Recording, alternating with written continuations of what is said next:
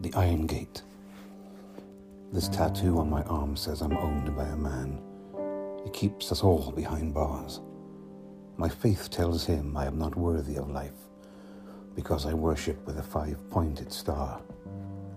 Growing up, we had fun, and oh, we had food, even though we were living in hell.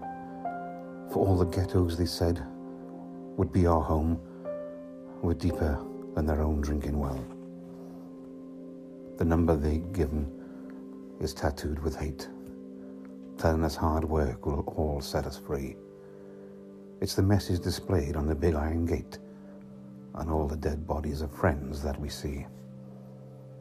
This one man's hatred surpasses all sense.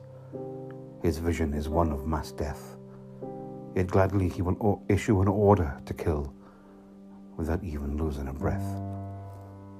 All through time it has been asked, how can man kill all that he sees? How can he let humanity live in the shit in the dirt? Asking please.